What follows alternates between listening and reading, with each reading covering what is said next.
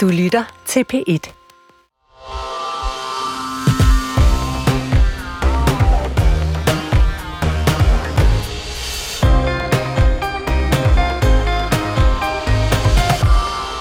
Det er en historisk finanslov i den forstand, at øh, jeg kan i hvert fald ikke huske, at der nogensinde har været så mange partier med. Det er der grund til at glæde sig over er så, at der er landet en øh, historisk øh, bred finanslovsaftale. 11 ud af 12 partier i Folketinget har indgået en aftale om en ny finanslov for 2024. Partierne er blevet enige om en række nye initiativer, som skal finansieres, så SVM-regeringen havde puttet 900 millioner kroner i den forhandlingspulje, som de resterende partier kunne være med til øh, at bruge. Der var til gengæld et parti, som ikke ville være med.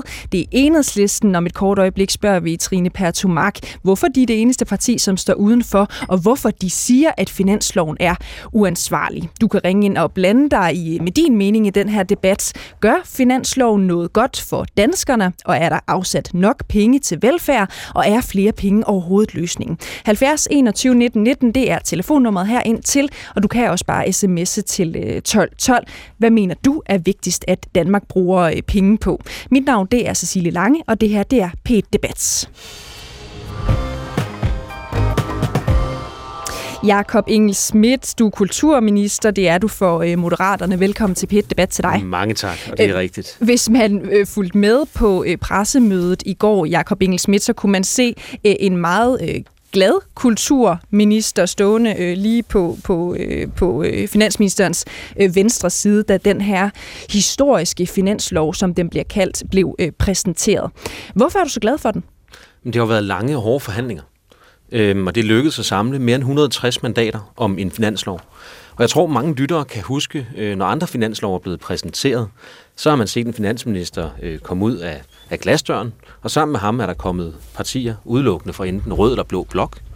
Og pengene er i høj grad blevet brugt på nogle fornuftige ting, men også i nogen grad ting, der har tilfredsstillet det yderste mandat på enten højrefløjen eller på venstrefløjen. En regering hen over midtens opgave er blandt andet at løse de helt konkrete og reelle problemer, som danskerne oplever ude i deres hverdag. Mm. Finansloven her investerer massivt i vores sundhed, i vores psykiatri, sender en ekstra milliard ud til velfærd i kommuner og regioner, investerer i klimaet, bruger penge på kultur i hele landet, afsætter midler til nye virksomheder øh, ved at gøre det nemmere at være iværksætter. Mm. Og det forhold, at så mange af Folketingets partier har fået noget, de er rigtig glade for, og kan stemme for finansloven, synes jeg er helt fænomenalt. Okay. Det forhold, at Liberal Alliance er med til at, at løfte en lettelse af afgifterne på elbiler ind, privat patientrådgivning, Konservativ glæder sig over at være med til at hæve servicefradraget. SF glæder sig over at være med til at bruge midler på vores havmiljø mm. og vores vandmiljø. Den borgernære velfærd betyder rigtig meget på ældreområdet for os alle sammen, men det er særligt noget, nogle af de andre partier har kæmpet for. Øhm, det, at vi kan sætte så fine aftryk, som ja. afspejler det samarbejdende folkestyre, og en finanslov, som i høj grad vægter, at alle kan se sig selv i noget, de er rigtig glade for og bakker op. Jakob øh, Engel Schmidt, selvom jeg synes, du gør et godt arbejde sådan set i lige at opsummere, hvad for nogle forskellige ting, man kan øh, læse i finansloven, så, så hjælper jeg lige lidt på vej også sådan med at, at lave en, et kort oprids af, af, hvad for nogle ting, som, som står i aftalen. Nå, ikke? det troede jeg ellers var min opgave, men, ja, men det er jo selvfølgelig tror, dig, der har været. Jeg tror bare, jeg tager den ellers, tak, Jakob Engel Schmidt. Undskyld. Øhm, mange af de store og dyre initiativer, øh, måske også lige værd at nævne, altså på finansloven, lå allerede fast øh, inden forhandlingerne. Det omfatter øh, blandt andet en sundhedspakke på 5 milliarder kroner frem mod 2030, 3,2 milliarder kroner til psykiatrien frem mod 2030, 2,4 milliarder kroner til kommunerne, 1,35 milliarder til regionerne i øget driftsramme er det så til næste år. Samtidig så skal der spares 1 milliard kroner på administration undskyld. Nogle af de nye initiativer får I også lige her, hvis I sidder og lytter med derude. Øh, det lyder blandt andet 290 millioner kroner frem mod 2027 til pædagogisk psykologisk rådgivning, som understøtter tidlige indsatser i dagtilbud og grundskolen. Så er der 10 millioner kroner til Center for Hjerneskade. Så er der 70 millioner kroner frem mod øh, 2027 til øget patientrådgivning. Så er der 695 øh, millioner kroner i perioden 2024 til Øh, 2027 til en værdig ældrepleje. Så er der 4 millioner kroner øh, årligt til Demensalliancens arbejde med at formidle viden om øh, demens, Trine Pertumak. Nu er du kommet i studiet øh, her til os, du er finansordfører, det er du selvfølgelig for øh, enhedslisten. Du vil ikke være med til at, at sætte dit øh, blåstempel på, på den her finanslov, hvorfor ikke det? Det ville vi ikke. Altså, vi gik jo ind i forhandlingsrummet, som andre partier gjorde, øh, også i håb om at påvirke, påvirke finansloven i sin endelige udformning. Men helt grundlæggende så mener vi simpelthen ikke, at den er ansvarlig over for den situation, som Danmark står i i dag. Øh, der er rigtig mange fine tiltag, mange af dem har du lige øh, også opridset her, men helt grundlæggende så efterlader den et kæmpe hul på velfærdsfronten og på hvad kan man sige, klimafronten eller indsatsen for en, øh, en grøn og ansvarlig omstilling. Mm. Du kalder faktisk den her finanslov for uansvarlig. Det har jeg set, at øh, øh, ja. Pelle Dragsted også har været ude og, og kalde den. Men er der næsten noget her, Trine Patomak, man kan være uenig i? Ikke af de ting, du lister op her, eller, eller opregner her. Det, der er problemet med finansloven er i virkeligheden den grunddrejning, som den tager, den grundretning, den tager Danmark i. Vi står i en situation, hvor der er massiv behov for grønne investeringer, øh, udrulning af fjernvarme, havmiljøplaner på vores natur og miljø er stærkt, stærkt udfordret. Der er virkelig brug for en massiv investeringsramme i den retning. Det er der også på vores velfærdsområde. Øh, selvom der kommer nogle fine tiltag med i finansloven, så ved vi jo, at der er fyringsrunder planlagt i kommuner mm. og i regioner. Ja. Der er store, store huller i det danske velfærdssystem. Og vi mener simpelthen ikke, at den her finanslov gør noget for at imødegå den retning. Tværtimod. Okay. Kan du pege på noget i finansloven, hvor du siger, at det der, det kan enhedslisten ikke stå inden for? Jamen, vi kan ikke stå inden for den grundretning, den har. Vi ved, at der ligger rigtig mange... Så det er retning og ikke indhold? Ja, det er jo det er jo den retning, det tager i. Det er jo det, det, er jo det der ikke er. Det, det, som jeg sagde før, så det er ikke de ting, du læser op her, som er... Der er mange fine tiltag i den, men helt grundlæggende så prioriterer finansloven ikke midler til de store, store udfordringer, der er på klimaområdet og på velfærdsområdet. Og det er det, en finanslov skal med vores øjne, hvis vi skal se vores, og, og, sætte vores underskrift. Og uanset hvordan du vinder og drejer det, Trine Pertumak, finansordfører for, for enhedslisten, er det så ikke sådan, at en finanslov kommer til at lukke det lidt mere enhedslisten, hvis I var blevet ved forhandlingsbordet trods alt havde givet jeres øh, besøg med? Nej, øh, det tror jeg faktisk ikke, og det fordi, at det vi måske kunne have, det har fået en lille pulje til noget, vi synes var vigtigt, og det ville have været rigtig fint. Der er mange gode ting, der er kommet til under forhandlingerne. Det er også derfor, forhandlingsrammen i virkeligheden er blevet noget større end den halve milliard, som regeringen lancerede indledningsvis. Ja, man fandt lige 400 men, millioner på et tidspunkt, ikke? Jo, men det, som har været vores hovedanke, har været, at den ikke gør noget grundlæggende på velfærdsfronten, ikke gør noget grundlæggende på klimafronten, og at Socialdemokraterne øh, jo i virkeligheden stadigvæk løber fra den her øh, aftale, vi havde om at udvide adgangen til, til, til seniorpension. Så den annullering, man har, ind, har indledt med, den ligger der sådan set stadigvæk. Okay, 70 21 19 19, det er telefonnummeret til os herinde i øh, studiet. Bland dig endelig i øh, debatten. Du kan også bare sms til øh, 12 12, så skal du bare lige huske at skrive P1 og lave et mellemrum, og så sende din besked afsted herind til os. Kære panel, jeg skal nok byde velkommen til de næste gæster lige om et kort øjeblik, men jeg spiller lige et klip for jer. Først det er Nikolaj Vammen til præsentationen af, af finansloven, som som altså skete i går. Det vigtigste er jo trods alt ikke, øh, hvem der er med i finansloven. Det vigtigste er, hvad den betyder for danskerne. Og det her er en finanslov, som betyder, at vi kan investere i vores velfærd, i den grønne omstilling og i tryghed. Ja, Trine Pertumak, bare lige sidste spørgsmål, så skal jeg nok øh, øh, slippe dig ind til videre. ikke. Gør den her finanslov noget godt for danskerne? Altså, den Ja, det gør den jo, fordi mange af de ting, vi har talt om, er jo penge, der også mangler. Øh, det, der sådan set er vores hovedanke, nu kommer jeg til at gentage mig selv, det er, at der grundlæggende ikke er, eller stort set ikke er nye penge på klimafronten, for mm. eksempel. Mm. Mm. At der simpelthen ikke bliver taget livtag med det grund, de grundlæggende udfordringer, der er på velfærdsområdet. Det betyder ikke, at de her små forskellige puljer, øh, der kommer, eller, eller ekstra millioner, der kommer, er en dårlig ting.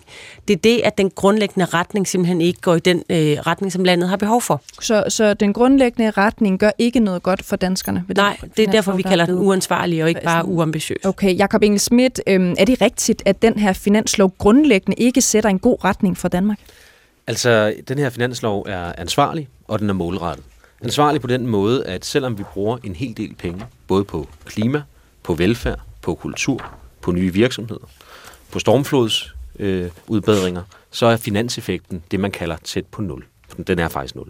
Og det betyder, at den inflation, som har gjort varerne i en hel families normale indkøbskurv og madbudget markant dyrere over de sidste to og et halvt år. De kommer ikke til at stige mere i pris, fordi vi er ansvarlige. Det betyder også, at vi de kommende år har mulighed for at investere endnu mere i vores nære velfærd.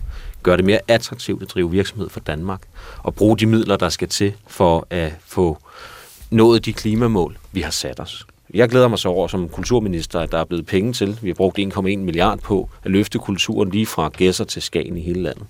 Jeg kan ikke genkende det, Trine siger, men jeg anerkender, at mm. enhedslisten har nogle helt andre prioriteter, end dem regeringen har, og øh, ikke har kunne se sig selv i en aftale, der er Øhm, den bredeste, tror jeg, næsten 50 år på Christiansborg. Men er det rigtigt, Jacob Engelsmidt, når, når Trine Pertumak står og siger, at der er så store huller i den danske velfærd, og den øh, problemstilling løser I grundlæggende ikke med den her finanslov? Jamen altså, finansloven løser ikke tingene alene, men den løser en hel del. Vi, vi fremlagde vores langsigtede prognose for den danske økonomi, og dermed også muligheden for at investere i vores velfærd for nogle uger siden, vores 2030-plan, hvor vi løfter sundheds- og velfærdsområdet mm. med et tocifret milliardbeløb. Og det er jo nemt at sidde i radioen og sige, at vi gør noget, der er forkert. Men det handler jo også om, at man skal huske, om det, man gør, har en positiv effekt på det, man ønsker at opnå. Vi vil gerne styrke vores sundhedsvæsen. Vi vil gerne styrke vores psykiatri. Lige nu sidder jeg sammen med Nikolaj Vammen og Sofie Løde og forhandler trepart med fagbevægelsen, med KL og med danske regioner om at tilføre nogle flere penge til de kollegaer og medarbejdere, der arbejder ude i vores daginstitutioner, i vores sundhedsvæsen, øhm, og i offentlige institutioner, hvor der er borgerkontakt. Okay. Fordi vi ved, at de har brug for flere kollegaer, mm. og vi vil gerne give en bedre løn, hvis de også vil være med til at være en lille smule mere fleksibel. Mm. Jeg synes, det er at tage ansvar for Danmark, og jeg synes, det er præcis det, vi lovede, da vi lavede et regeringsgrundlag, hvor vi skrev, at vi vil løse nogle af de meget strukturelle udfordringer, der skal på plads, før det her velfærdssamfund også godt. fungerer godt, både nu og i fremtiden. Godt. Kirsten Gunvar Lyt, velkommen til dig. Tak. Du er formand for LFS, som vi kalder det, Landsforeningen for øh, Sociale Pædagoger. Mener du, at finansloven gør noget grundlæggende godt for danskerne? Altså, jeg tror, vi skal starte med at snakke om, hvem danskerne er. det er sådan en meget bred... Øh, Undskyld, jeg skal tættere på, kan jeg se på dig. det er sådan en meget bred øh, betegnelse. Når jeg kigger på de medlemmer, som jeg repræsenterer, og de borgere, de er sat i verden for at tage sig af, så er svaret nej. Og de mennesker, jeg taler om, det er mennesker, der arbejder på botilbud i psykiatrien, på handicapområdet. Det er mennesker, der arbejder i daginstitutioner, fritidshjem, skoleområdet. Så det er det, vi traditionelt set kalder den borgernære velfærd. Mm. Det er mennesker, der lige nu står ude i kommunerne. I Københavns Kommune, der skal man finde 85, 85 millioner i socialforvaltningen, 100 millioner i børne- og ungeforvaltningen, som bliver taget fra daginstitutioner, fra skoler, fra fritidshjem, øh, grønthøsterbesparelser på hele psykiatri, botilbud. Altså jeg er bare nødt til at sige, hvis vi snakker om danskerne som dem, jeg mener, altså offentligt ansatte og de borgere, der har behov for nogle offentlige ansatte, så nej. Okay. Du siger jo også, øh, vi talte nemlig sammen, inden vi gik i, i studiet øh, her, Kirsten Gunvar øh, Løft, du siger, at den her finanslov er så bred, at alle ender med, altså alle partier, ender med at stå tilbage med bitte små krummer i hånden. Jamen, jeg havde totalt grineflip i går, da jeg så det der pressemøde. Det er, så, det er så vildt at se Pape stå og juble over, at han har fået noget til vinduespudsning fordi så har familien tid til at være sammen. Jeg, jeg tror, jeg tror slet ikke, han har et billede af, hvad det er, familien bruger tid på sammen derhjemme. Det at have tid til familien, det handler ikke om, at man kan få nogle andre til at komme ind og, og pusse vinduer. Hvorfor ikke det? Man kan Ej, have meget, nogle... meget bedre tid til at lege med sine børn osv., hvis man ikke skal pusse Måske vinduer. kan man også pusse vinduer sammen med sine børn det skal vi ikke ud i sådan en pædagogisk diskussion af, der tror jeg, jeg vinder.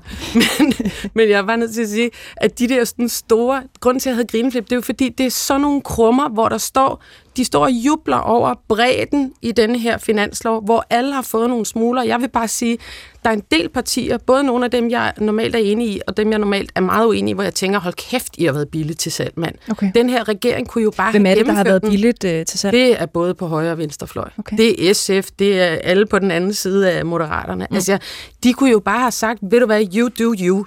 I laver den her, I har flertal i forvejen. Hvorfor skal vi Hvorfor skal vi overhovedet have de her smuler? Du er lidt på linje med Trine Pertumak i, i den her debat, altså Trine Pertumak fra, fra Enhedslisten. Du peger også på et stort hul øh, i velfærd, som du siger mangler at blive øh, lappet. Hvad er det konkret for en problemstilling, du peger på, som du mener øh, øh aftalepartierne og regeringen har svigtet øh, på i det her øh, spørgsmål? Altså man kan sige, at samtlige partier på Christiansborg har været med i mange år, og har jo været med fra dengang velfærdsforliget blev vedtaget, hvor man sagde, at hvis I arbejder lidt længere, så lover vi til gengæld, at der er penge til velfærd i fremtiden. Mm. Jeg vil bare sige, at det løfte har ingen af partierne holdt. Nu står vi i en situation, hvor der er et efterslæb i den kommunale velfærd på, jeg tror det er 23 milliarder kroner, så det kan godt være, at Vammen og øh, Jakob Engel synes, at det er et løft.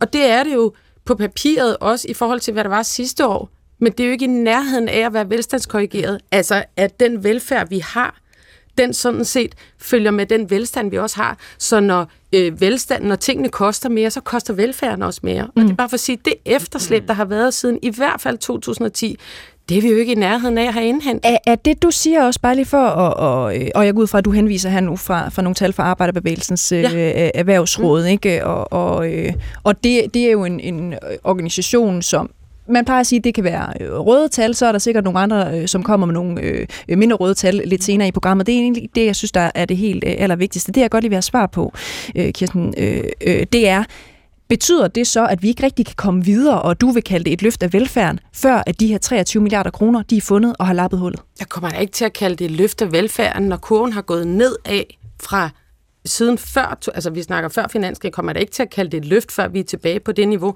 Og jeg vil bare sige, det kan godt være, at der er andre, der vil, men det er mig, der står med medlemmer og de borgere, der er udsat for det, de er udsat for ude i kommunerne. Og det er en nedslidning for vores medlemmers vegne, og så er det borgere, der ikke får opfyldt de rettigheder, de har. Vi har lige set et program, der hed, øh, hvad hed den, Råb i natten, den, der handler om botilbud i Københavns ja. Kommune blandt andet. Det er sådan, det ser ud når kommunerne år efter år skal spare penge. Ja. Øh, Benny Engelbrecht, øh, velkommen til dig. Du er tak. finansordfører fra Socialdemokratiet øh, ja. selvfølgelig. Der står i hvert fald to gæster her i, i studiet og, og siger, at den her finanslov den er uansvarlig. Den gør ikke øh, noget godt for, for de rigtige øh, øh, danskere. Øh, hvad siger du til det? Ja, hvis det er sådan, at, øh, at man synes, at den her øh, finanslov er uansvarlig, så kan man vel konstatere, i forhold til velfærden, at den er mindre uansvarlig end øh, de øh, seneste par finanslov, som enhedslisten har været med til at indgå med den daværende socialdemokratiske regering. Hvad mener du med det? Og det skyldes, at øh, det man bruger, den vækst, man har lagt ind i forhold til, øh, til, til den øh, til velfærdsdelen af den, af, af den offentlige vækst, den er på 1% i den finanslov, der, der ligger nu, finanslovsaftalen, og den lå i størrelsesorden 0,7 til 0,8 i de seneste par år, hvor enhedslisten var med. Så øh, i forhold til, hvor meget der investeres i velfærd, så bruger vi altså mere, end da Enhedslisten var støtteparti til den daværende socialdemokratiske regering. Okay. Og, og det, den der ene procent, øh, nu bruger vi normalt ikke det der øh, begreb, men velfærds, eller den, den, øh, øh hvad hedder det, øh, den korrigerede øh, velfærd, altså i forhold til, til, øh, til, til velstanden. Mm. Øh, men, Øh, men det er jo faktisk, øh, hvis man, hvis man skal bruge et faktisk beløb, så er det jo så den der ene procent, øh, som, som de fleste anvender som, som udgangspunkt for det. Nu kan jeg se, at Kirsten ryster på hovedet, men det er i hvert fald det tal, som, som man normalt anvender. Okay. Og det er også derfor, at vi, vi anvender ikke den sankegang, fordi det er jo også tydeligt for enhver, at der er nogle steder, hvor det rykker rigtig meget. Og så synes jeg også bare lige vil tilføje til det, Kirsten siger, at Københavns Kommune skal skære ned på socialområdet. Det er rigtigt. Som jeg kan forstå det, er der blandt andet en meget stor regning, som, som kommunen desværre nødt til at løfte, fordi man har ud, fået udbetalt øh, ulovlige midler øh, øh, under en øborgmesters, øh, altså en enhedsliste-borgmesters øh, ansvar, øh, hvor man har, har brugt øh, mændenes hjem og andre øh, vigtige institutioner til at få ulovligt udbetalt nogle Hvad, hvad, nogle hvad vil du egentlig sige med det, Jo, men det er bare for at sige, er det, er det, for, det er bare for at, at sige, at, at, hvis, at, hvis Københavns Kommune skal spare på grund af det, så skal man i hvert fald ikke give skylden til finansloven. Okay. Du skal nok lige få lov til at svare om et kort øjeblik, øh, øh, øh Kirsten Gunvor Lødt. Jeg vil bare lige først øh, give dig ordet, øh, Trine Pertumak, fordi øh, er det ikke lidt mærkeligt, når Ben Engelbrecht, øh, finansordfører for Socialdemokratiet, siger, øh, jamen I kunne jo godt være med i forskellige finanslove, da det var en socialdemokratisk regering, hvor man sådan set investerede øh, mindre øh, i velfærden end den nuværende øh, finanslovsaftale?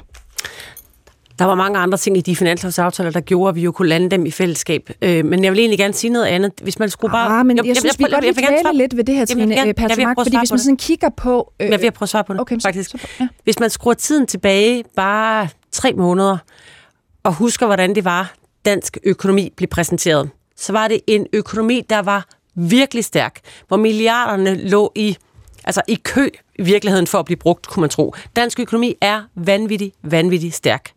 Samtidig med, at man beskriver den virkelighed om, at der er så stærk en økonomi, og der er milliarder så langt øjet rækker, så laver man en finanslov, der i virkeligheden agerer i den virkelighed, hvor vores medborgere bor, nemlig steder, hvor der ikke er nok penge på det specialiserede socialområde, hvor der bliver skåret i kommunerne, bliver skåret i regionerne. Det er svært at rekruttere personale nok på, på, øh, sy, hvad hedder, på sygehusene. Øh, Kirsten har lige stået og beskrevet en, et, også et hjørne af den virkelighed, hvor øh, fattige familier har svært ved at få økonomien til at løbe rundt. Der er børnefattigdom. Og det er jo de to virkeligheder, man kan bruge finansloven til at få til at passe sammen. Mm. Og vores anke mod den her finanslov er, at man vælger ikke at lave massive investeringer i at få velfærden på ret køl, og man vælger ikke at investere massivt i de klimatiltag, der er nødvendige, samtidig med, at økonomien den er der. Så det er, det er forudsætningen det, vores... for forskellen fra, hvorfor I ikke kunne, kunne være med i en af den her gang? Det er i hvert fald en af dem. Det, altså, det er, sige, der økonomien er noget mere ser anderledes ud i dag. Ja, det er, det er et af argumenterne, ja. ja. Hvad efterspørger du øh, helt konkret? Fordi du, du, du siger jo også, ja lad os kalde det en, en akut pakke, eller et mm. akut løft af, af velfærden på nogle øh, områder. Du pegede øh, blandt andet på, på øh, regionerne for et kort mm. øh, øjeblik mm. siden. Ikke? Hvad er det konkret, du efterspørger? Jamen, man kunne jo have valgt at lukke hullerne, sådan, så der ikke skulle øh, skæres yderligere ned i kommuner og regioner. Man kunne vælge at sige, der skal laves. Jeg kan jo ikke stå, man kan jo ikke stå her. Det er noget, man forhandler sig frem til, hvad ja. det præcis skulle være. Så det er ikke, vi har den færdige pakke, vi gerne havde set. Det er jo et kompromis, og det her, som også i finanslovsforhandlinger. Men det, at man havde valgt at sige, der skal reelt nye penge til, og et langt sejt træk for at sikre for eksempel fjernvarmeudrulning. Undgå, at busruter lukker rundt omkring i landet. Der er også nogle billetpriser, vi gerne havde set blive sat ned. Men i første omgang handler det om, at der skal være busser til stede der, hvor folk de bor. Og de busnings, eller busruter, der er lukningstruede rundt omkring i landet, kunne man holde hånden under og sørge for, at der var, var økonomi til, at uh, kommunerne kunne holde i live. Mm. Det handler jo grundlæggende også om den geografiske ulighed, der er i vores land. Jo. Altså, Nå, men det er jo nogle af de ting, man godt kunne gøre med en finanslov, når dansk økonomi er så stærk, som den er. Det er og det bare man for at blive klog at øh, på, øh, Trine Pertumak. Ja. Nu, nu gemmer vi lige klimadelen her til mm. om cirka 25 minutter på den anden side af en, af en radiovis, ikke? og så bliver vi lige ved, ved velfærden øh, fortsat. Nu gentager jeg bare lige 5 milliarder kroner frem mod 2030 til en sundhedspakke, 3,2 milliarder til psykiatrien frem mod øh, 2030, 2,4 milliarder til kommunerne, 1,35 milliarder til regionerne i, i øget driftsramme. Øh, så det er jo masser af penge penge, kunne man tænke sådan som, som udenforstående. Øh, hvor mange flere penge skal der til, for du tænker, at øh, velfærden får det løft, den øh, fortjener i forhold til dig? Jamen altså i første omgang, at man kunne øh, annullere de nedskæringer, der er på vej. At de fyringsrunder, der er på vej i kommuner og regioner, ikke skal finde sted. Det er jo et af de steder, det er jo helt konkret. Man kan jo lave en rundspørg i kommunerne, sige, de budgetforhandlinger, der har været vores, øh, i byrådene rundt omkring, har ikke været super mundt, for de har alle sammen handlet om, at der skulle skæres ned et eller andet sted. Nogle steder har man formået at undgå det, andre steder, der har man været nødt til at gøre det. Så det handler jo grundlæggende om, at vi holder liv i vores, øh, vores biblioteker, at vi undgår, at der bliver skåret ned på den borgernære velfærd, men i virkeligheden også venner, så vi ikke bare diskuterer at undgå nedskæringer, men lave investeringer. Der er masser af steder at tage fat, og det ved de mennesker, der bor i vores land godt, fordi det er mennesker, der rent faktisk møder de deres dagligdag. Voksne, som må konstatere, at deres forældre ligger i deres egen afføring. Forældre, der kæmper for at få støtte til deres handicappede børn, eller børn med handicap osv. Der er masser af tiltag, okay. man kan diskutere. Øh, Jakob Engel Schmidt, lige en øh, kommentar fra dig her, inden du skal smutte øh, øh, videre i, i teksten. Helt konkret jo et, et forslag her fra Trine Pertomak, øh, altså få annulleret de øh, fyringsrunder, nedskæringer i, i, i regionerne. Kunne man ikke gøre det? Øhm, jeg vil rigtig gerne blive at debattere resten af programmet, fordi mm. jeg tror, vi har meget at tale om. Fakta er, at denne her finanslov er den mest velfærdsvenlige finanslov, noget Folketinget har gennemført de sidste mange år. Og det kan vi godt være stolte af, for der er behov for at holde en hånd under vores velfærdssamfund i en tid, hvor der har været stort økonomisk stormvær, hvor inflationen virkelig har været høj de seneste par år. Det betyder også, at prisen ude i kommuner og regioner og i staten for ting, der var billigere før, nu er blevet dyrere. Derfor tilfører vi en hel del ekstra penge. Men jeg må sige, altså, jeg, jeg synes også, der mangler lidt fakta i debatten. For SF, eller for, undskyld, for at Trine fra Enhedslisten får lov at stå og fortælle alt, hvad der er i vejen. Øhm, og når det så bliver påpeget, at de finanslov, man selv har været med til for år tilbage, altså har været halvt så gavmilde på velfærdsområdet, der er jo noget, der ikke helt hænger sammen. Ja, og det ja, Trine ja, Pertumak, undskyld hvis, hvis, hvis et øjeblik, lige... Jacob Engelsmidt, det Trine Pertumak så forklarer det med, det er jo, at det var en anden situation. Nu står vi i en situation, hvor øh, staten har rigtig mange penge, og det vil jeg egentlig godt tage udgangspunkt øh, i, i forhold til det spørgsmål, du vil stille dig, fordi skal det ikke også være sådan, at der er massive øh, øh, øh, investeringer i velfærd, når vi står i en massiv velfærdskrise? Er det ikke lidt let købt at sige, at, øh, at øh, at vaske sig i, at øh, det er den øh, bedste øh, finanslov nogensinde, og, oh, nej, nej. og det er der, man har investeret flest penge overhovedet. Det er jeg ked af, hvis det var det indtryk, du fik af det, jeg sagde, for det er ikke meningen. Det jeg bare prøver stille og roligt at sige er, at vi faktisk bruger en hel del flere penge, end man har gjort tidligere på vores velfærd. At vi investerer et, et stort milliardbeløb i sundhed, i psykiatri, til en øget ramme til kommunerne, en øget ramme til regionerne. Samtidig så sidder vi lige nu og forhandler et lønløft til alle de medarbejdere, der går på arbejde i ældreplejen, i øh, vores øh, sundhedsvæsen, både den kommunale og på vores hospitaler, mm. og er på den måde også ved at løfte øh, forhåbentlig både trivselen og lønrammen for mange af de mennesker, vi simpelthen øh, hver dag kan være taknemmelige for, at velfærdssamfundet hænger sammen. Dertil kommer så en række målrettede investeringer i klima, i kultur og iværksætteri. Altså, andre er jo velkommen til at forsøge at gøre det bedre. Altså, jeg er stolt af, at det lykkedes at samle over 160 mandater om en finanslov, der virkelig investerer massivt på de her områder. Mm. Så kan man jo altid mene, at det ikke er nok, og det er jo et fuldstændig legitimt politisk synspunkt. For mig er det også bare vigtigt, og det har det også været for Sofie Løde, der har forhandlet for Venstre sammen med Torsten, og for, for finansministeren og for vores egen finansordfører i Moderaterne Henrik Fransen, at finansloven her ikke gik ud og pustede til en inflation, der gjorde den private økonomiske situation usikker for alle de mennesker, der har oplevet over de seneste år, at det er blevet markant dyrere at fylde indkøbskurven. Okay. Samtidig med, at vi så investerer i vores velfærd. Mm. Vi har gjort det så godt, vi overhovedet kan. Er vi perfekte? Nej, det er vi ikke. Men er det her, synes vi, et stort skridt i den rigtige retning? Ja, det synes vi. Tusind tak øh, for den øh, analyse, Jakob Engel øh, Schmidt, kulturminister for, for Moderaterne. Velkommen til dig, Torsten Schack, finansordfører for, for Venstre. Tak for det. Det der med, at øh, den her finanslovsaftale. Øh, 11 ud af 12 partier øh, vil gerne skrive under på den, synes den er god. Øh, mange synes, at de har fået øh, afsat deres øh, tryk på den her finansaftale. Øh, det der med, at man skulle stå tilbage med, med krummer øh, i hånden, fordi den er blevet så bred, at den måske ikke øh, rigtig er noget for nogen. Kan du genkende det billede? Jeg synes, det har været øh, det samarbejdende folkestyre, når det, er, når det er bedst. Øh, jeg synes, der har været en velvillighed fra rigtig mange partier til at, øh, at gøre deres indflydelse gældende. Øh, og det har vi jo så brugt øh, en del tid på at få enderne til at, at nå sammen. Og det synes jeg sådan set, altså, det er svært at se det som øh, et problem for vores folkestyre, at der er så bred opbakning omkring øh, den grundlæggende økonomiske udvikling i Danmark. Det mm. synes jeg er enormt positivt. Øhm, for et kort øh, øjeblik siden, der hørte du også øh, Kirsten Gunvor Lødt, formand for Landsforeningen for Socialpædagoger, henvise til en analyse. Og det er så en analyse fra Arbejderbevægelsens øh, Erhvervsråd, der konkluderer, at øh, så mange ekstra penge skulle der være brugt, hvis udgifterne til velfærd skulle følge med både det stigende antal mennesker, der er behov for øh, hjælp, og den øgede velstand. Det var altså 23 milliarder cirka. Øh, er du enig i den præmis? Nej det er jeg ikke, og det glæder mig, at det er økonomerne i Finansministeriet heller ikke. Hvad siger de øh, som er øh, anderledes end den, der kommer både fra Kirsten Gunvor øh, Lødt og altså Arbejderbevægelsens øh, Erhvervsråd. Fordi det er jo vigtigt, ikke, når vi taler øh, velfærd. Hvordan skal det egentlig se ud? Er det rigtigt, at der er stort, gabende, blødende øh, hul i dansk øh, velfærd, som kræver 23 milliarder kroner, før vi overhovedet kan tale om et øh, løft? Eller er det forfejlet, synes du? Altså, det er forfejlet at tale om, der mangler 23 milliarder. Øh, jeg kan ikke huske den sidste decimal, men jeg tror, det er inden for skiven af hvad? 1 milliard til den ene eller den anden side, som, øh, som jeg husker tallene fra Finansministeriet. Det, der er afgørende, det er, vi har fra venstre side sagt, at vi vil sikre det demografiske træk. Altså, når der kommer flere ældre og flere børn, så sørger vi for, at pengene følger med. Og med den 2030-plan, som regeringen har fremlagt, så er der, havde jeg nær sagt, så rigeligt til demografiske træk. Der er faktisk råd til mere. Og det jeg synes måske, det er lidt påfaldende, at i en lang række år, der talte vi om, at det var vigtigt at dække det demografiske træk. Det har vi så gjort, og så er der nogen, for hvem det altid har drejet sig om, at der skulle bruges endnu flere penge, så mm. opfinder de et nyt begreb. Okay. Øh, fordi når vi så har løst det, så skal der åbenbart noget mere til. Og hvis jeg bare lige må komme med en enkelt betragtning i forhold til enhedslisten. Jeg er helt enig i, at vi har en stærk økonomi.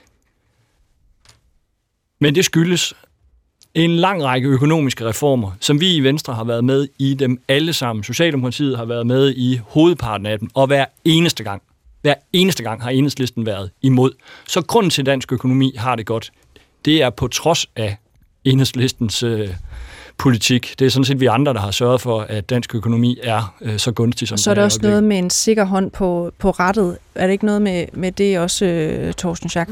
Jo, men jeg synes jo, der er en sikker hånd på rettet, når man har en, en regering, der sørger for at gøre landet rigere, så vi har mulighed for at lave de forbedringer i vores velfærdssamfund, der er brug for. Så vi har mulighed for at gøre det mere attraktivt at drive virksomhed i Danmark, så vi kan blive ved med at have en høj vækst, for det er og bliver forudsætning for, at vi kan bruge de ekstra penge i vores velfærdssamfund, mm. som jo omkring 160 mandater i Folketinget synes, vi, øh, vi gør med, med den her Øh, finanslov. Kirsten øh, Gunvar Lødt, formand for Landsforeningen for Socialpædagoger. Nu hører vi her fra Torsten Schack, altså fra Venstre, at det er lidt øh, som om, at øh, nu var vi blevet enige om, at det var det demografiske træk, vi sådan nogenlunde skulle forsøge at, at, at, at følge og at bidrage, sådan at, at velfærden ikke går fløjt. Men så er det som om, der er nogen, der, der bliver ved med at, at finde på nye begreber. Og er det vi dig? kan godt lege, at det er bare mig, der finder på nye begreber og siger, at de ikke lovede dengang, at velfærden skulle følge med velstanden. Fair nok. Det, jeg synes, der er pudsigt, det er, Torsten, at de selv samme økonomer, økonomer, som du siger, jeg er glad for, at de synes noget andet end Arbejderbevægelsens Erhvervsråd, det er dem, der år ud og år ind har skudt helt ved siden af på, hvordan det øh, økonomiske rådrum ser ud. Altså, er det, jeg kan ikke engang huske, at det ved at være et års tid siden, at man, eller tre kvart år siden, Nikolaj Vammen fandt 16 milliarder, så fandt han 43 milliarder, så fandt han, altså den måde, det her, det handler om, hvordan man styrer dansk økonomi, og det er en politisk uenighed, vi har. Det er fair nok.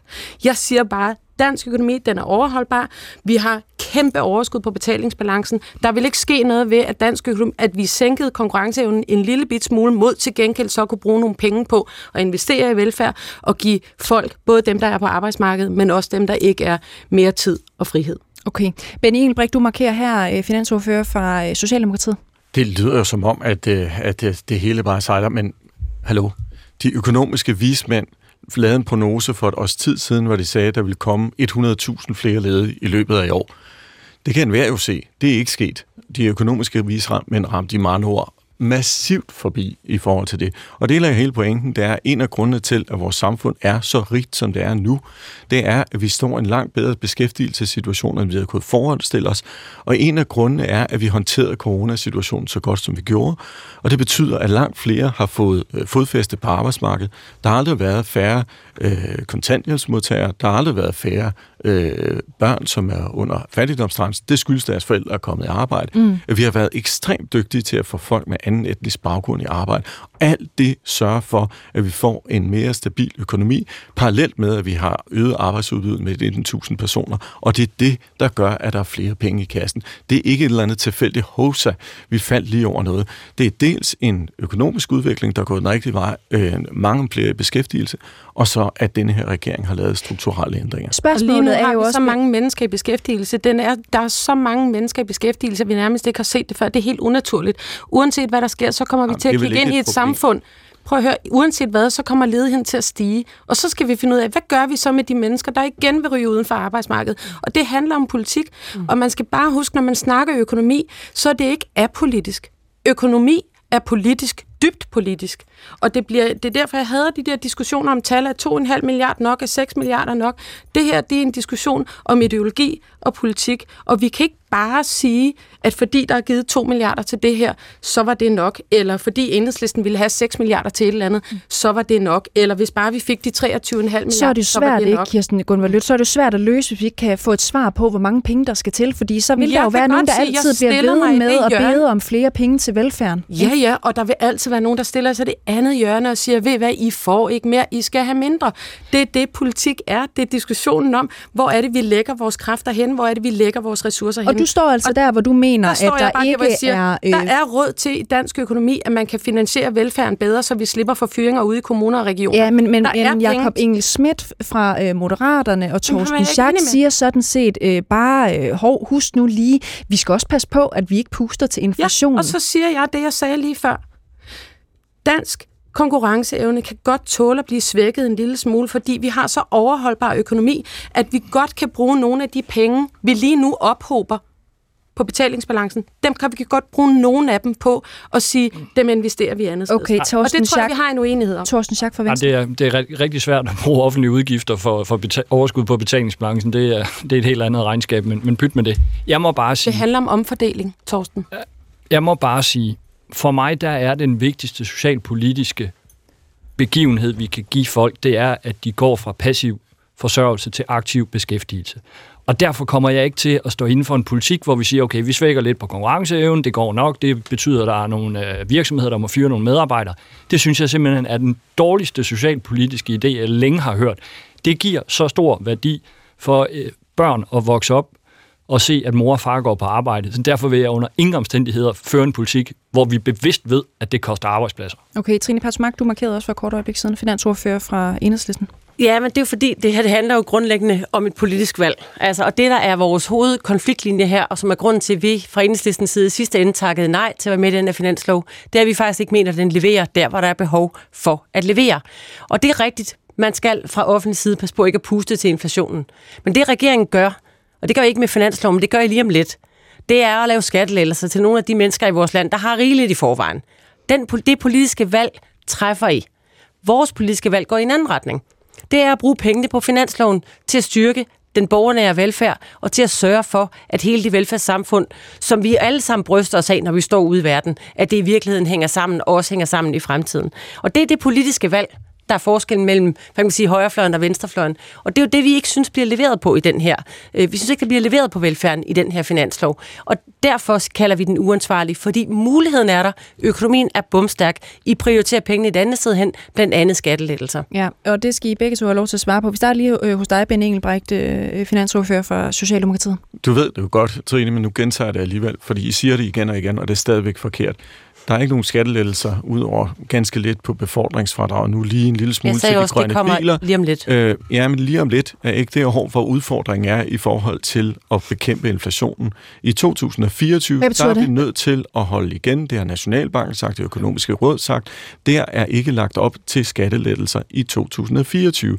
Det vi sidder og forhandler i øjeblikket på skattereform, det vil være noget, der tidligst kommer til at have effekt for 2025. Mm. Og til den tid, der ved vi jo så også at med 2030-planen, at der kommer vi også til at løfte velfærden endnu mere. Det vi har lagt op til regeringen er, for hver gang vi bruger en krone på øh, lettelser i personskatten, så bruger vi 5 kroner ekstra på, øh, på velfærden. Og det er derfor, at vi ikke bare følger det demografiske træk mod, frem mod 2030.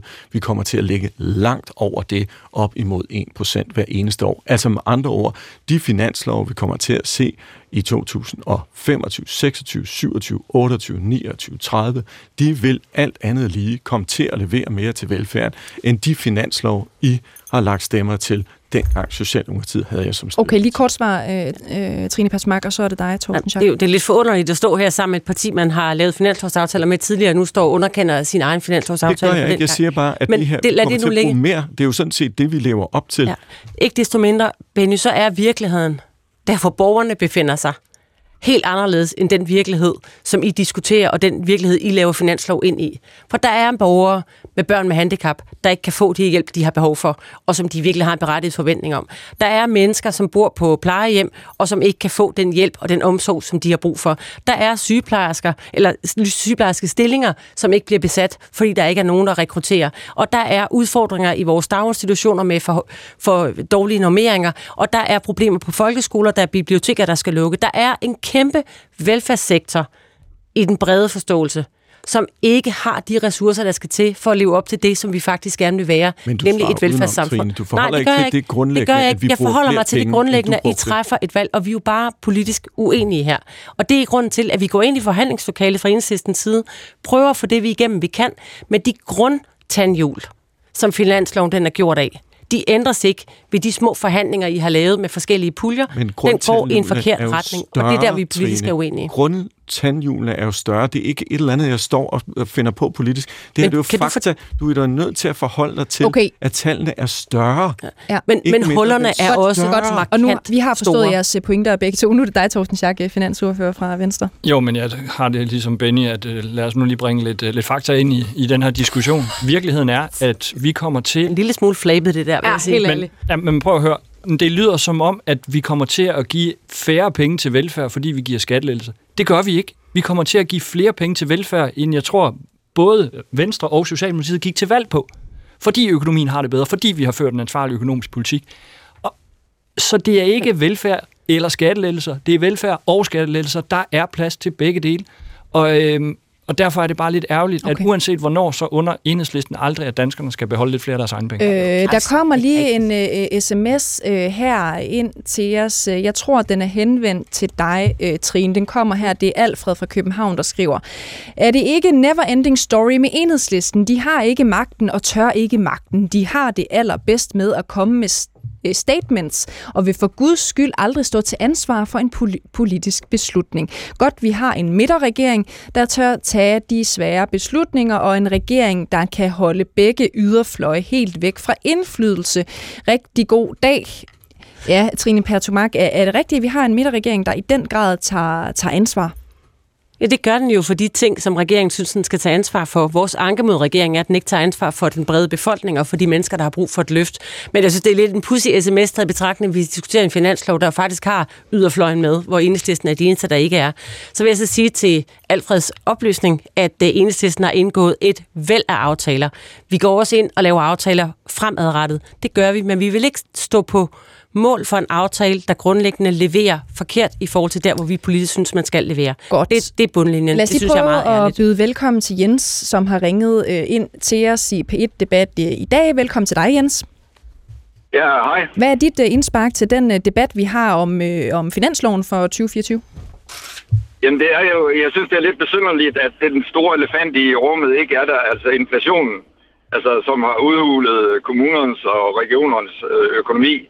Øh, jeg vil høre, altså fordi man kan sige, de, de beløb, vi snakker om her, de, øh, de rækker jo slet ikke til at dække det hul, der, der er kommet i, i kommunernes og regionernes kasse på grund af inflation. Mm. Det er da et meget... Mit spørgsmål, ja. mit spørgsmål til regeringen, det er egentlig, hvad, hvad tænker de øh, sig at gøre for det? Men de beløb, som øh, der blev opridset fra, fra starten af i, i programmet med øh,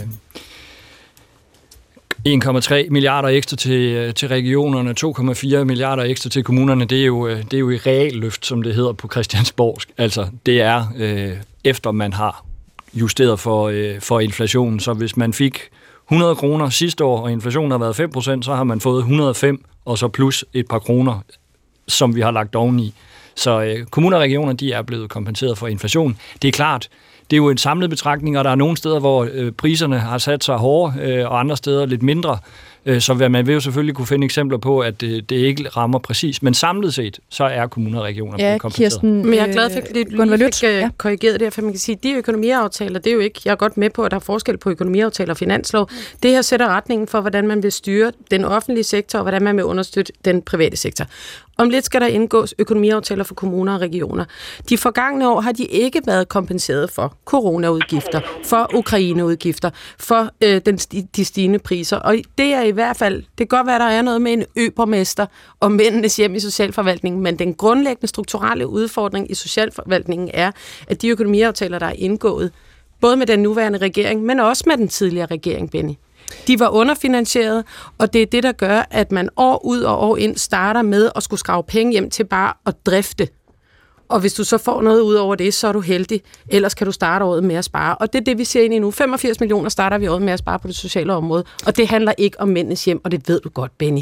Så bare nødt til at sige, hjem, den her måde, den finanslov, man nu har lavet, den sætter retning. Kommunerne har stadigvæk udgiftslofter, og de, jeg tror, det er i 30, der ligger der 100 milliarder ude i kommunerne. Hvad har I tænkt jer at gøre ved dem? Nap dem og så bruge dem på anden vis, eller får kommunerne på et eller andet tidspunkt lov til at bruge af dem?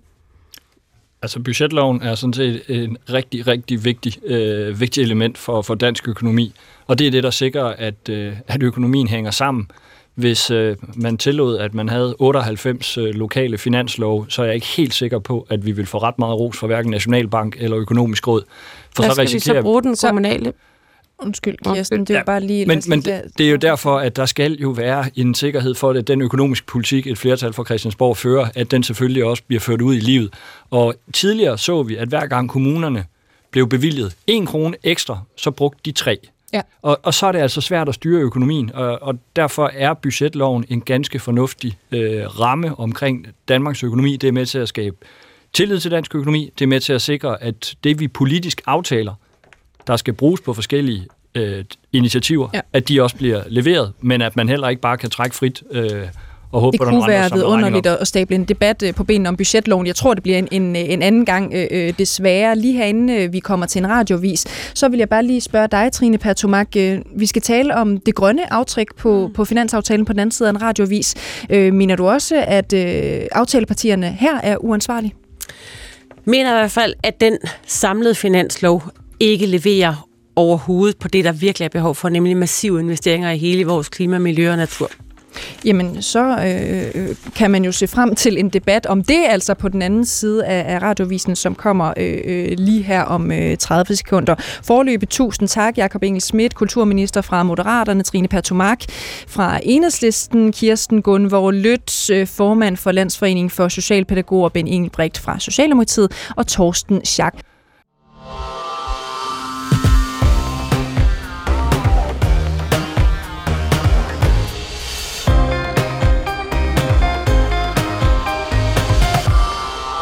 Finansloven for øh, 2024 er landet, og i går formiddag så stod 11 af Folketingets 12 partier sammen ude foran øh, Finansministeriet og fortalte, hvad de havde fået kæmpet igennem i næste års finanslov.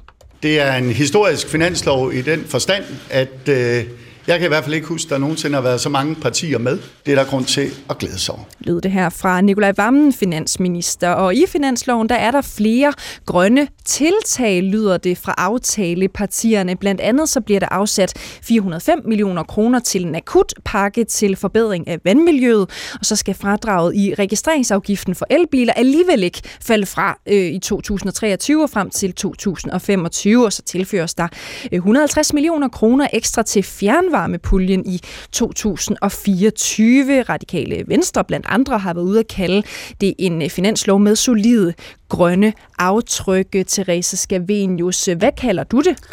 Det er en sort aftale. Det er meget forventeligt. Vi har jo en regering, der fører sort klimapolitik og miljøpolitik, så selvfølgelig har vi også en sort finanslov. Du kan ringe ind og blande dig her i den sidste del af P1 Debat 70 21 19 19. Det er telefonnummeret ind til os her i studiet. Du kan også bare sms'e til 12 12, så skulle du bare lige huske at skrive P1, lave et mellemrum, og så din besked. Altså ring ind til os her i den sidste del af P1 Debat, hvor vi har fokus på det grønne aftryk i finansloven. Jeg hedder Cecilie Lange, og det her det er P1 Debat. Er finansloven grøn eller sort? Det er det spørgsmål, du meget gerne må forholde dig til, hvis du sidder derude og lytter med 70 21 19 19 eller sms ind til os til øh, 12 12. Therese Skavenius, nu har vi jo fået øh, besøg af dig i studiet. Du er løsgænger i Folketinget, tidligere medlem af Alternativet, hvor mange måske også kan huske dig fra. Øhm, du er jo som bekendt ikke en del af den her finanslovsaftale. Hvorfor ikke det? Ja, så dels øh, er jeg slet ikke blevet inviteret til det, men jeg tror heller ikke, at, øh, at det har været relevant at sætte mange kopper kaffe omkring det. Det er jo noget med grund. Der er jo meget to forskellige metoder til dansk politik i øjeblikket, og den ene det er den her med, hvor at man flokkes omkring Mette Frederiksen, både på højre og venstrefløjen, og så kan alle få en lille pose penge, enten til deres kreds, eller til dem, der har støttet dem i valgkampen. Øh, eller også har man den her en, en politik, der ligesom er baseret på nogle strukturelle forandringer, som man kæmper for, enten sådan ideologisk, for, som for eksempel enhedslisten, eller fordi de også er der noget, noget faglighed i det. Øh, og det er jo derfor, at hvis man kigger på klima og miljø, som vi skal diskutere nu, så handler det jo om at kigge på, hvad der er behov for fagligt set. Og så må man ligesom lave politik den vej rundt. Øh, og derfor, men, men der er der i den nuværende politiske logik på Christiansborg, der er det så, at alle partier stort set indgår de her politiske aftaler, hvor man så bare lægger sig i slipstrømmen på de store partier. Mm. Og det er så et problem for miljøet og klimaet, men det er også et problem for vores demokrati, fordi så forstummer den politiske samtale, det politiske oppositionsarbejde, for man skal huske, alle de partier, som har stemt for finansloven nu, øh, eller har stemt for den her aftale, de skal stemme for alt det, der ligger inde under den her aftale. Ja. Det vil sige, de skal understøtte, de er simpelthen regeringens støttepartier nu det næste år.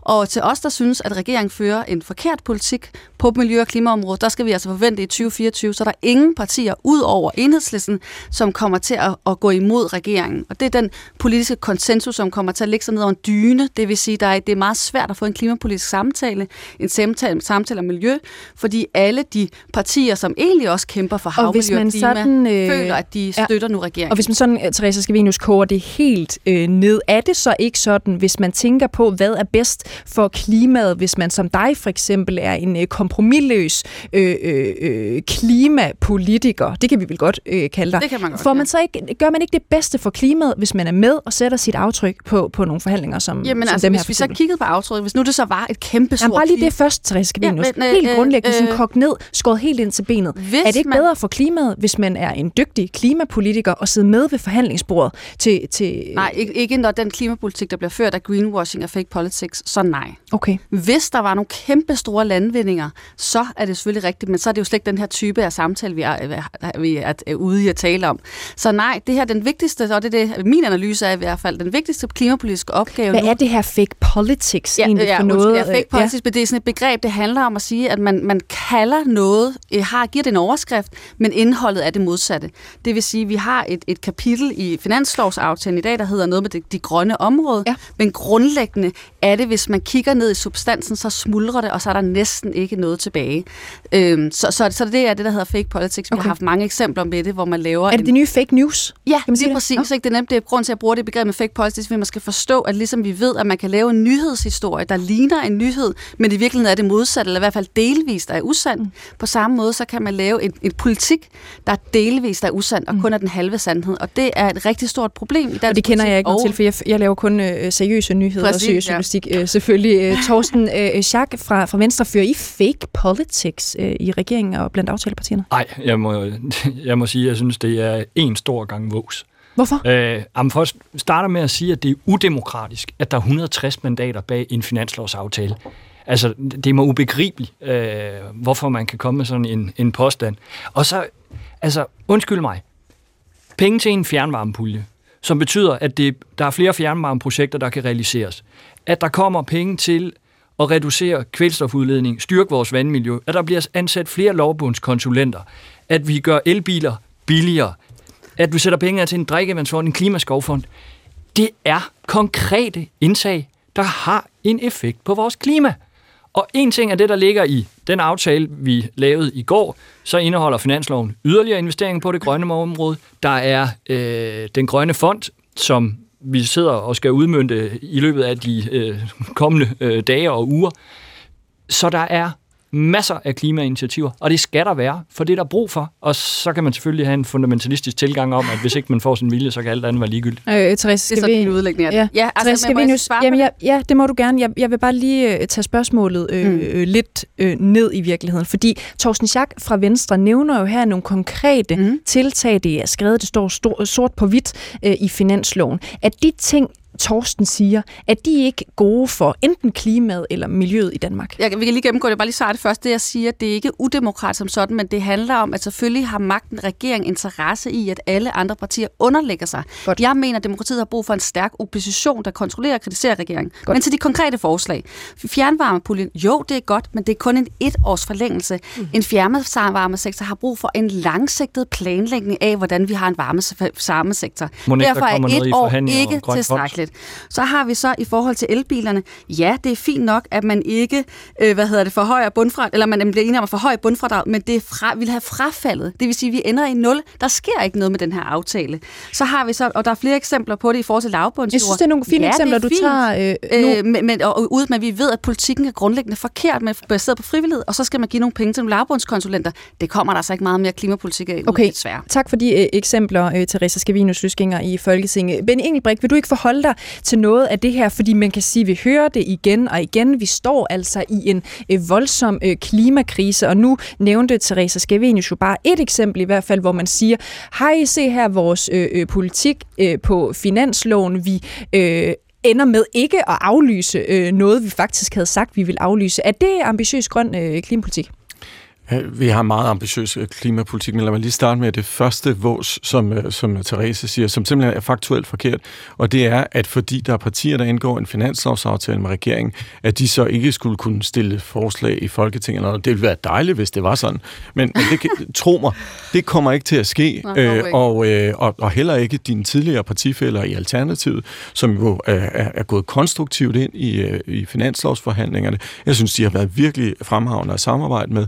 Øh, øh, de har jo heller ikke bundet sig til masten til, at de ikke kan være kritiske over for regeringen, ellers tror jeg sådan set heller ikke, de var gået med.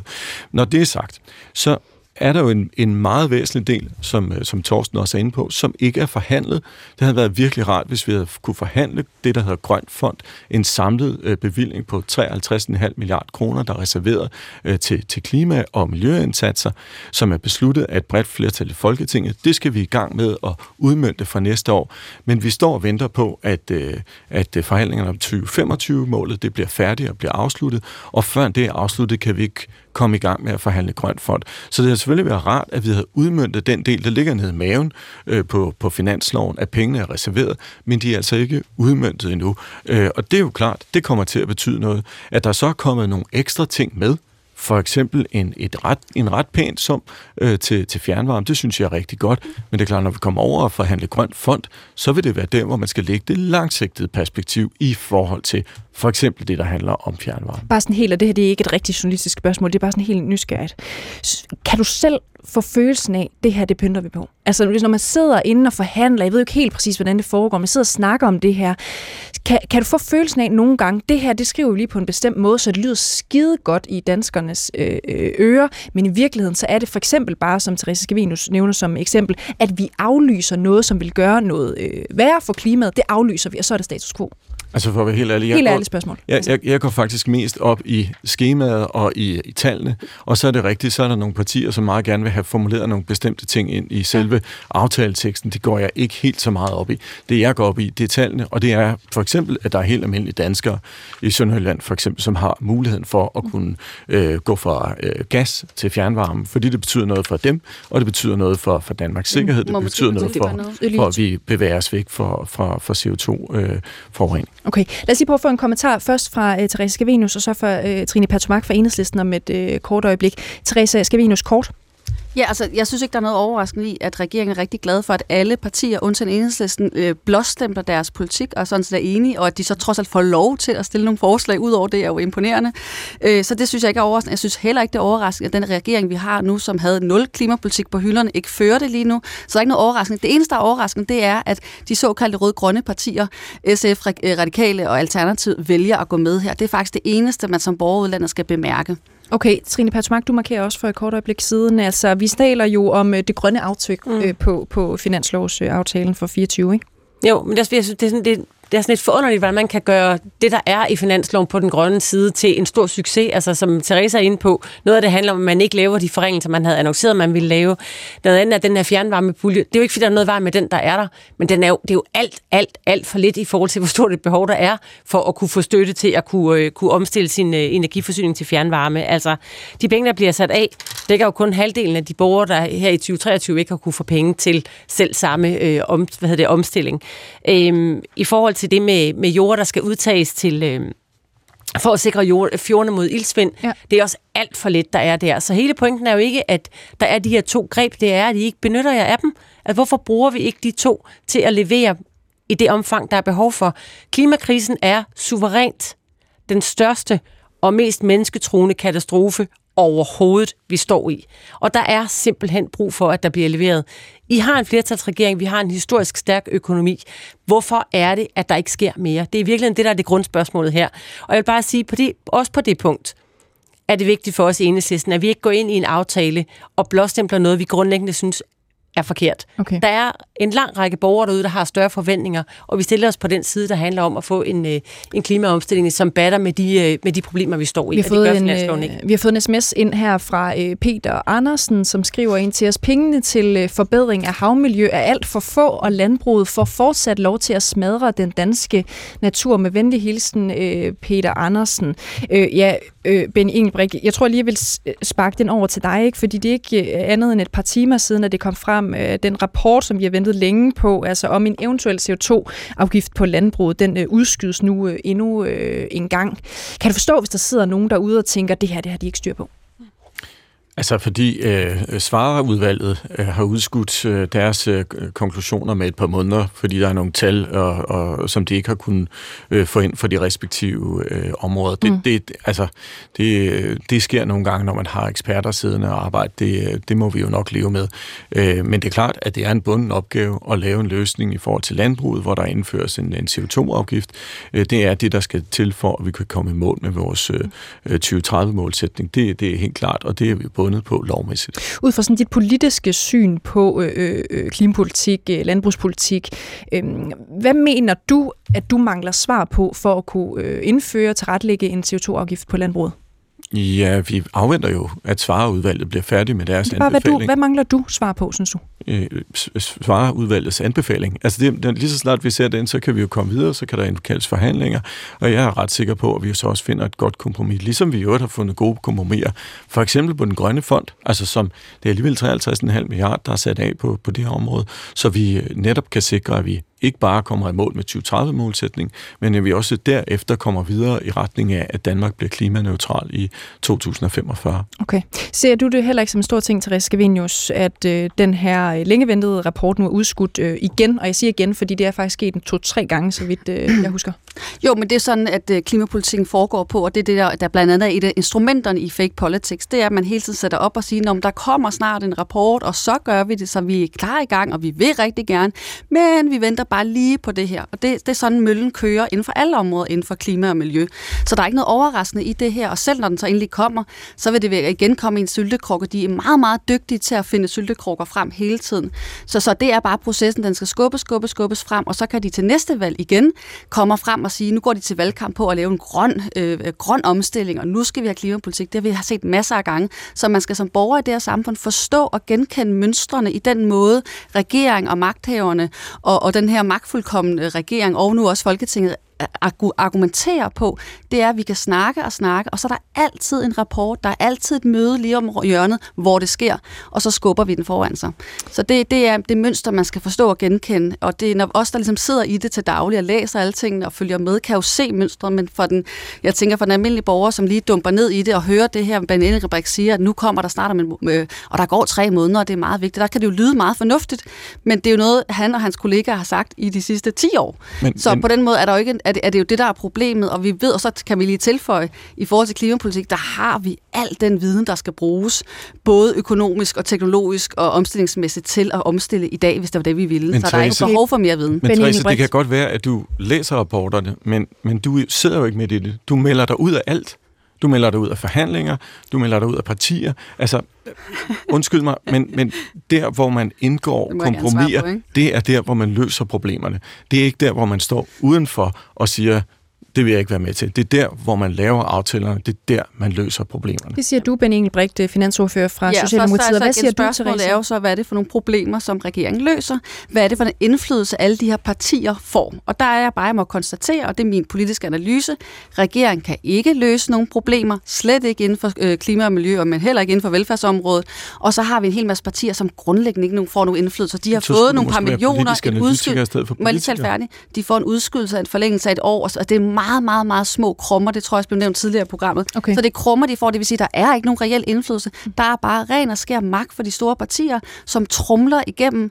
Og det synes jeg, er der behov for flere, der er kritiske omkring. Og derfor er det rigtig, rigtig problematisk, at der er så mange partier, som agerer støtteparti for en i forvejen flertalsregering, som har, at smadre den demokratiske samtale inde på Christiansborg. Lad os lige prøve at gribe fat øh, i det her, Therese Skavenius Løsginger i, i, i Folketinget. Jeg vil godt lige have, uh, bede dig om at forholde, uh, forholde dig til det, mm. Trine Pertomak fra Enhedslisten, fordi det er faktisk også noget, I er blevet skudt i skoene, der bliver sagt, at I står som det eneste parti med korslagte arme, og det er en smule ærgerligt, at I ikke vil tage ansvar for, for danskerne og for dansk politik, når I melder jer ud af finanslovsaftalen. Hvordan ser du på det der? Øh, ja, det var faktisk Nikolaj Vammen, der sagde, at han synes, ja. det var ærgerligt, at I stod med korslagte arme over i et hjørne. Ja, men altså prøv at Socialdemokrater og Venstre har altid opført sig på den måde, når det er, at de skal dominere øh, på Christiansborg. Det er sådan set en af de pointer, Therese har, tror jeg. Altså, vi har ikke stået med korslagt arme. Vi har været over til de forhandlinger, og vi måtte også konstatere rimelig hurtigt fra begge sider, at der, hvor vi synes, der var behov for nogle grundlæggende ændringer af det udspil, regeringen kom med til finanslov, der var der ikke åbenhed over for, at de ændringer kunne komme. Og det konstaterede vi af et par omgange, at det kunne ikke lade sig gøre, og så skal vi ikke være med i den aftale. Vi kan ikke lægge stemmer, eller vi kan ikke lægge navn og parti til en aftale, øh, og sige, vi kan kun lide den, det her hjørne, vi selv har været med til, og ikke resten. Altså man står jo på mål for hele lortet, for at sige det sådan lidt almindeligt. Og det vil vi ikke med den aftale, der ligger nu. Øhm, og det er jo reelt en politisk forskel, det har vi brugt lang tid på at diskutere allerede her øh, i det her program. Det her ikke handler ikke om at have korslagte arme, det handler om at stå på mål for det, man, man skal stå på mål for. Vi ser os selv som en meget klar opposition til den regering, der er på velfærdsområdet og på klimaområdet.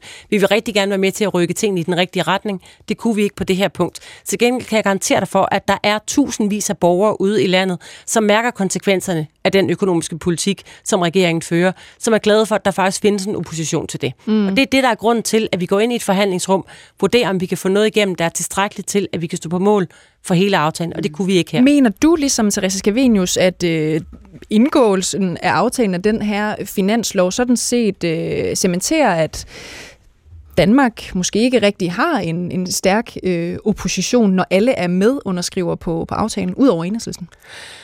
Øh, det ved jeg ikke, om jeg, vil, om jeg deler hele den analyse. Jeg håber i hvert fald også, at det betyder, at de partier, der i øvrigt er grønne, øh, faktisk også i den fremtidige diskussion omkring klimapolitik i Danmark, øh, vedbliver at have den øh, meget klare Hvilke grønne Hvilke partier er egentlig grønne? Hvilke partier på Christiansborg er, er grønne? Jamen altså lige i øjeblikket er der vel Alternativet, SF og Enhedslisten, og så har vi en, en løsgænger, som står over for mig i det her studie. Jeg tror jo gerne, at Radikale Venstre for eksempel vil kaldes et grønt parti, men de er nu ude og kalde den her finanslovsaftale, de siger, at der har mange... De radikale er nok også lidt grønne, ja. Men de siger, at den har mange grønne øh, aftryk. Ja. Er man så et grønt parti? Det, jeg skal ikke stå her. Det er jo, jeg er ikke politisk analytiker. Jeg konstaterer bare, hvem det er. Vi har et øh, hvad kan man sige, politisk fællesskab med, når vi diskuterer den grønne omstilling. Og der, det, der gjorde jeg nok i virkeligheden en radikal uret, for det er det jo langt til vejen også. Øhm, at man laver en finanslov, hvor man er tilfreds med, at man får nogle millioner forhandlet på plads til noget, det må være partierne selv og deres bagland, der skal afgøre det. Jeg konstaterer bare, at vi ikke kunne stå på mål for det. Men jeg håber, at de partier, der faktisk gerne vil have en ambitiøs CO2-afgift på landbruget, er med, at vi skal til at forhandle det. Og det forventer jeg da også, de er. Ja, Thorsten Schack øh, fra Venstre. Jamen, jeg har været med så mange år, at øh, jeg kan huske, hvor vi blev øh, beskyldt øh, for at føre øh, hård øh, blokpolitik øh, og det var alt ødelæggende og dårligt for demokratiet. Og nu kan jeg forstå, at vi smadrer den demokratiske samtale ved, at vi indgår en finanslov med 160 mandater. Altså undskyld mig, det, det bliver jo helt øh, grotesk.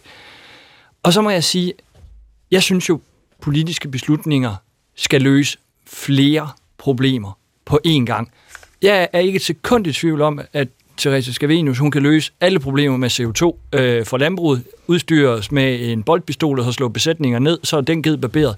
Vi er nogen, der er optaget af, at vi laver en grøn CO2-afgift, som samtidig sikrer, at vi har et stærkt dansk landbrug. Et landbrug, der er udvikling, et landbrug, der bidrager til at skabe arbejdspladser, et landbrug, der er konkurrencedygtigt.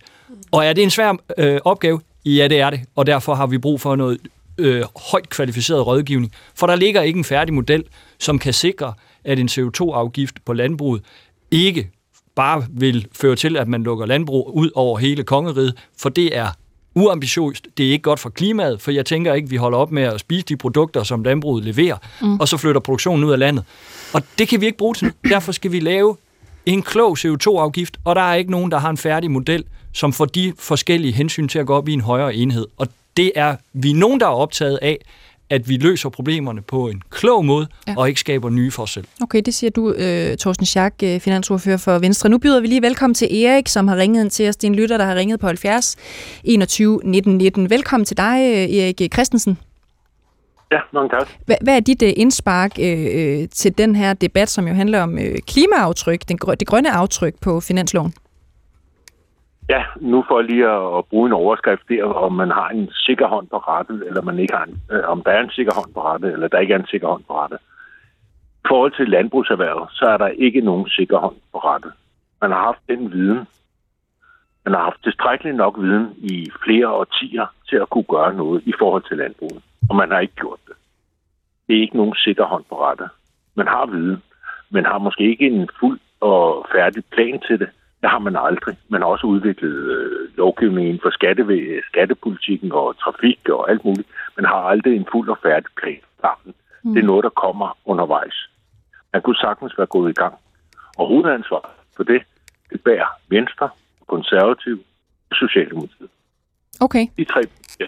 Hvad, hvad er det konkret, du efterspørger, øh, Erik, altså, som, som du mener, man godt kunne gå øh, i, i gang med, uden at have al viden? Øh, vi har vidst i årtier, at øh, på et tidspunkt, så vil, vi, øh, så vil der komme ildsvind i vores fjorde, for eksempel, på grund af udledninger fra landbruget. Det har vi vidst i årtier. Øh, nu står vi med, nu at vi er begyndt at kunne se problemet. Mm. Og det bliver kun større og større og større. Okay, Vi har vidst det siden 1980. godt. Og hovedansvaret, det er Venstre, Konservativ og Socialdemokratiet. Godt. Jamen, så synes jeg, vi skal øh, spørge dem, som vi så har repræsenteret her i studiet. Øh, øh, vi kan starte hos dig, øh, Torsten Schack.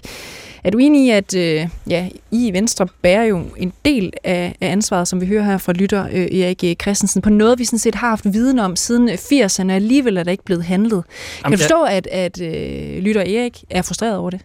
Jamen, og så er jeg nødt til at lige at anfægte præmissen for, for det udsagn, for det virker som om, hvis, hvis det Erik siger var rigtigt, så har vi siddet på hænderne og bare håbet på, at problemerne gik væk. Altså, Har I det? Nej, det har vi ikke. Vi har øh, lavet vandmiljøplan 1, 2 og 3.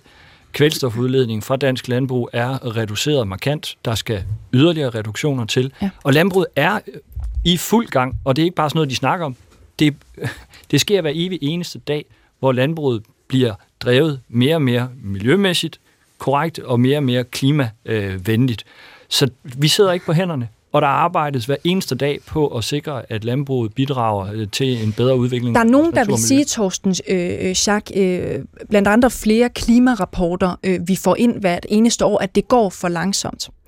Øhm, når lytter Erik her så siger, at der er noget forskellig viden, som vi har haft øh, i mange år. Måske er svareudvalget endnu et eksempel på det. Altså, vi har noget viden omkring effekten af en CO2-afgift på landbruget, men I som politikere bliver ved med at sige, nu mangler vi øh, udvalgets øh, konklusioner, når I i virkeligheden måske har al den viden, I har brug for. Men kan du forstå, hvis der er nogen, der så synes, at det går simpelthen for langsomt? Jamen, jeg er da enig i, at ting går for langsomt. Øh, De øh, ting, vi har aftalt i forhold til udtagning af landbrugsjord, det, det går for langsomt. Det er jo også derfor, at der nu bliver ansat flere konsulenter, så de, de mange ansøgninger, der ligger, jamen, de skal selvfølgelig øh, effektueres, så vi kan Torben, komme i Torsten, gang. der bliver Og faktisk grinet lidt, ikke? Altså, når du så nævner konsulenter som et svar på, hvordan man det skal er løse den her udfordring. Jamen, prøv at høre, der ligger alt for mange rigtig gode tiltag, der vil forbedre vores vandmiljø, som samler støv, fordi der er for få folk til at sørge for, at man kan give en tilladelse. Det kan man grine af at lade være. Jeg er sådan set optaget af, at vi foretager os noget, der virker ude i virkeligheden. Så jeg skal egentlig Ja, en altså kort det- bemærkning for dig det, er jo, herinde. det går ikke bare for langsomt, det går øh, baglæns. Der er blevet indgået aftaler i forhold til vores miljø og havmiljø i 2015 og 2021, som begge går i den forkerte retning. Så det her, det handler ikke om, at det går for langsomt. Det her, det handler om, at vi har en politisk konsensus på Christiansborg, hvor man ønsker at gøre vores miljø mere sort og vores klima mere sort. Og det har nogle fatale konsekvenser for os borgere i det her samfund. Øh, og det er derfor, vi har brug for en stærk klimapolitisk opposition på Christiansborg, og det har vi altså ikke i dag desværre, udover enhedslisten. I får lige den sidste sms her. Der er en lytter, som skriver, hvordan kan så mange blive enige om at gøre så lidt for vores øh, klima? Det blev altså øh, den sidste bemærkning her fra en lytter, der har skrevet ind til os fra dagens P1-debat. Tusind tak, fordi I lyttede med. Tusind tak, gæster, lyttere. Mit navn det er Cecilie Lange, og øh, P1-debat er tilbage igen i morgen.